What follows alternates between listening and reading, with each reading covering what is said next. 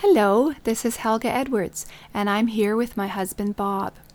In this fourth podcast, I'll be reading Genesis chapter 2 from the Common English Bible.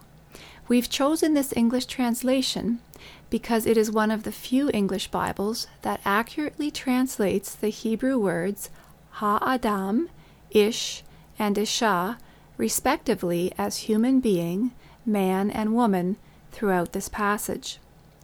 The chapter begins by telling us that God rested on the seventh day after he had completed all the work of creation. It then describes in more detail God's creation of the heavens and the earth, plants, animals, and human beings. So, starting at Genesis 2, verse 1 The heavens and the earth and all who live in them were completed. On the sixth day, God completed all the work that he had done and on the seventh day, God rested from all the work that he had done. God blessed the seventh day and made it holy, because on it God rested from all the work of creation. This is the account of the heavens and the earth when they were created. On the day the Lord God made the earth and sky, before any wild plants appeared on the earth, and before any field crops grew, because the Lord God hadn't yet sent rain on the earth, and there was still no human being to farm the fertile land, though a stream rose from the earth and watered all of the fertile land. The Lord God formed the human from the top soil of the fertile land and blew life's breath into his nostrils. The human came to life. The Lord God planted a garden in Eden in the east and put there the human he had formed. In the fertile land the Lord God grew every beautiful tree with edible fruit, and also he grew the tree of life in the middle of the garden and the tree of the knowledge of good and evil. A river flows from Eden to water the garden, and from there it divides into four headwaters. The name of the first river is the Pishon. It flows around the entire land of Havilah, where there is gold. That land's gold is pure, and the land also has sweet smelling resins and gemstones. The name of the second river is the Gihon. It flows around the entire land of Cush. The name of the third river is the Tigris, flowing east of Assyria, and the name of the fourth river is the Euphrates. The Lord God took the human and settled him in the Garden of Eden to farm it and to take care of it. The Lord God commanded the human, Eat your fill from all the garden's trees, but don't eat from the tree of the knowledge of good and evil, because on the day you eat from it, you will die. Then the Lord God said, It is not good that the human is alone. I will make him a helper that is perfect for him. So the Lord God formed from the fertile land all the wild animals and all the birds in the sky, and brought them to the human to see what he would name them. The human gave each living being its name. The human named all the livestock, all the birds in the sky, and all the wild animals, but a perfect helper for him was nowhere to be found. So the Lord God put the human into a deep and heavy sleep, and took one of his ribs, and closed up the flesh over it. With the rib taken from the human, the Lord God fashioned a woman, and brought her to the human being. The human said, This one finally is bone from my bones, and flesh from my flesh. She will be called a woman, because from a man she was taken. This is the reason that a man leaves his father and mother and embraces his wife, and they become one flesh. The two of them were naked, the man and his wife, but they were not embarrassed. Though the Common English Bible and many other English translations explain that Isha was formed from the rib of Ha-Adam in Genesis 2:21, the word for rib can also be translated simply as side. The common English Bible's use of the words human being is an accurate reflection of the Hebrew ha-adam used throughout the passage. The gender specific terms ish and isha are not used until Genesis 2:23. This shift in language occurs only after the first human is put into a deep sleep by God and divided into two separate sexually compatible persons, the male Ish and the female Isha. In the Greek Septuagint, Genesis 2:23 is also the first occurrence of the gender-specific term andros for man or husband and gune for woman or wife. Earlier in the Greek Septuagint in Genesis 2:16, Ha-Adam is written as a proper name Adam. This does not, however, accurately reflect the Hebrew, which continues simply to use the word Ha-Adam, meaning the human being, until Genesis 2:23. Unlike the common English Bible, many English translations, such as the English Standard Version, the King James Version, and the New American Standard Bible, and others, use the androcentric term man throughout the chapter. This practice is man centered and does not accurately reflect what the text says in its oldest available languages.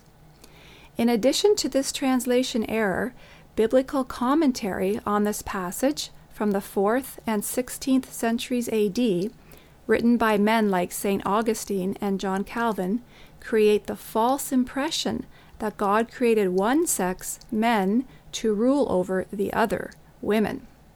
To explain how and why this error in commentary came about, and how it continues to influence the Church today, we'd like to read from Chapter 2 of our Equality Workbook, Freedom in Christ from the Oppression of Patriarchy.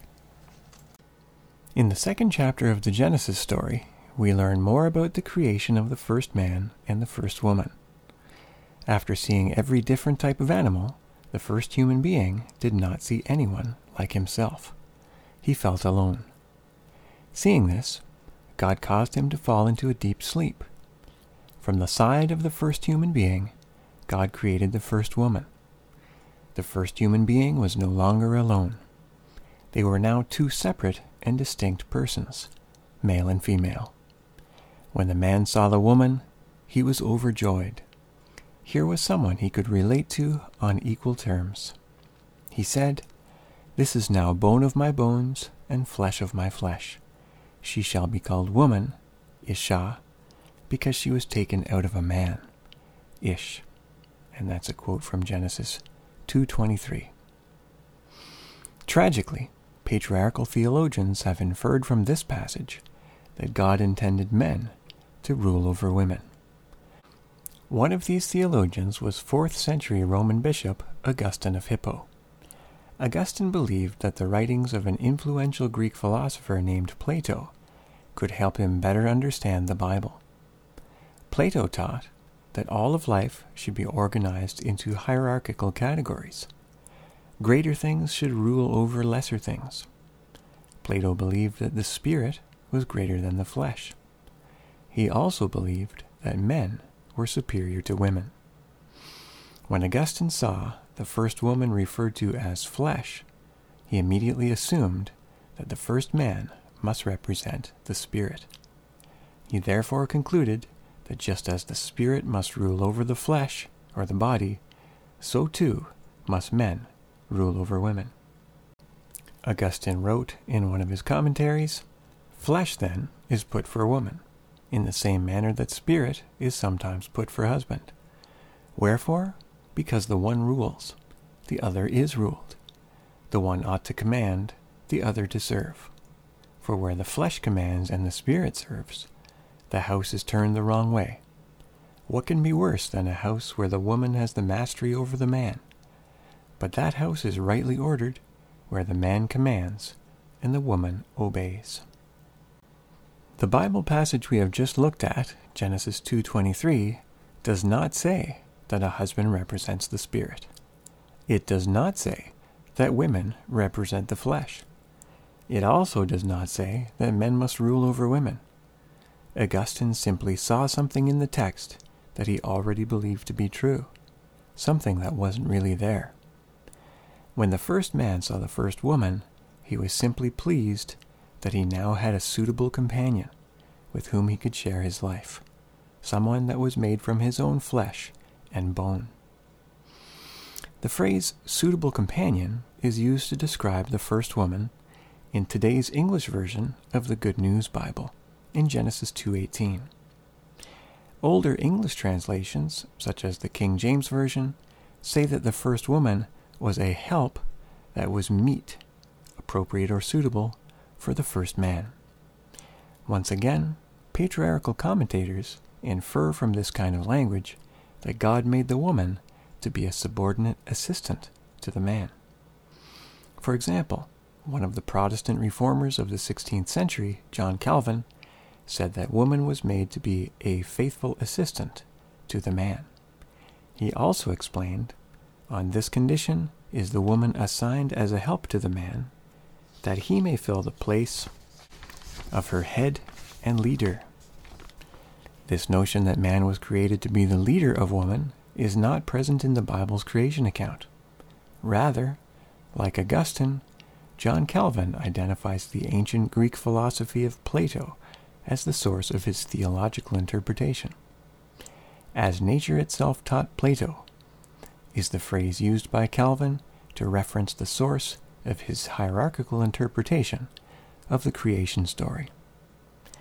Unfortunately, complementarian theologians today continue to use the commentary work of St. Augustine and John Calvin as a source of inspiration for their own patriarchal views.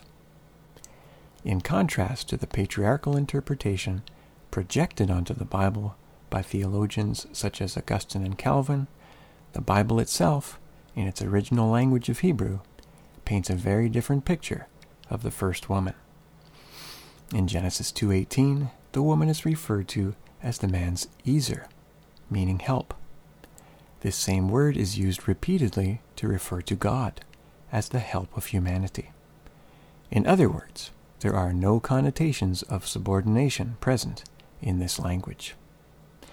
Verses portraying God as the Ezer of human beings include the following My father's God was my helper, Ezer. He saved me from the sword of Pharaoh. That's Exodus 18:4. Hear, Lord, the cry of Judah. Bring him to his people. With his own hands he defends his cause. O be his help, Ezer, against his foes. That's Deuteronomy 33:7. There is no one like the God of Jeshurun, who rides across the heavens to help you, Ezer, and on the clouds in his majesty. The eternal God is your refuge, and underneath are the everlasting arms. He will drive out your enemies before you, saying, Destroy them. So Israel will live in safety. Jacob will dwell secure in a land of grain and new wine, where the heavens drop dew. Blessed are you, Israel.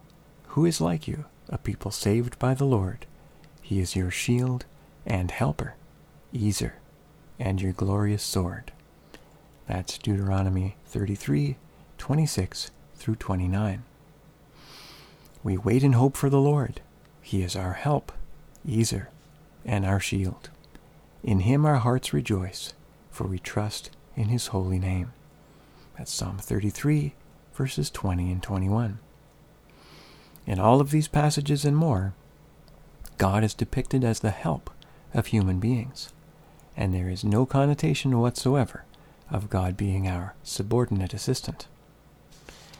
Some patriarchal theologians acknowledge that Ezer, when used of God, does not suggest subordination. They argue, however, that Ezer in human relationships indicates subordination and dependence. An early example of this thinking can be found in the commentary work of St. Augustine. He believed that the term Ezer was an indication of the subordinate and dependent status of women. He attributed this alleged status to what he viewed as a woman's inherent weakness. Does Ezer truly indicate weakness, dependence, and subordination in the context of human relationships? This patriarchal assumption can be tested by looking at a number of Bible passages.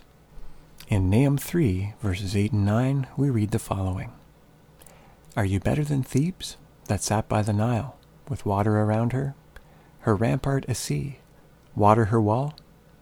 Ethiopia was her strength, Egypt too, and that without limit. Put and the Libyans were her helpers. And the Hebrew word for helpers is Ezra, the feminine form of Ezer. In this passage, God is warning Nineveh of impending judgment. He tells the Ninevites not to be overly confident in their strength. He reminds them that Thebes fell, even though it relied on the strength of its many allies. It was Thebes that was dependent upon its helpers, who were in a position of strength without limit. Those who offered this strong assistance are referred to as helpers. This is the same language that is used to describe Eve, and it does not indicate subordination, weakness, or dependence. We find a similar use of the word Ezer in human relationships in the following passage from the book of Isaiah. Alas for those who go down to Egypt for help, Ezra, the feminine form of Ezer, and who rely on horses, who trust in chariots because they are many, and in horsemen because they are very strong, but do not look to the Holy One of Israel or consult the Lord. And that's Isaiah 31, verse 1. In the context of this passage, Israel's facing imminent invasion by the Assyrian Empire. They look to Egypt for military help Egypt was in a stronger position to resist Assyria, and Egypt was in no way subordinate to Israel at the time. Though Egyptian chariots were many, and their horsemen very strong, they would not prevail against the Assyrians. Israel's only hope was to return to God from their idolatry and the murderous practices associated with it. Though patriarchal theology has concluded that women were created to be weak, dependent subordinates to men, the language found in the book of Genesis paints a very different picture. Eve was created to be Adam's Ezer, a strong help, a suitable companion. It is also important to recognize what Eve was created to help Adam with. In addition to being a suitable companion, she was created to help him by sharing dominion over all the earth. In other words, she was created to rule with him over God's creation. And we find that language in Genesis 1 26 through 28. This is not the language of subordination. Eve was created to help Adam by ruling at his side. In fact, the only language of subordination found in the creation story occurs immediately after both Adam and Eve choose to disobey God by eating from the tree of the knowledge of good and evil. This event and its tragic repercussions will be the subject of our next podcast episode.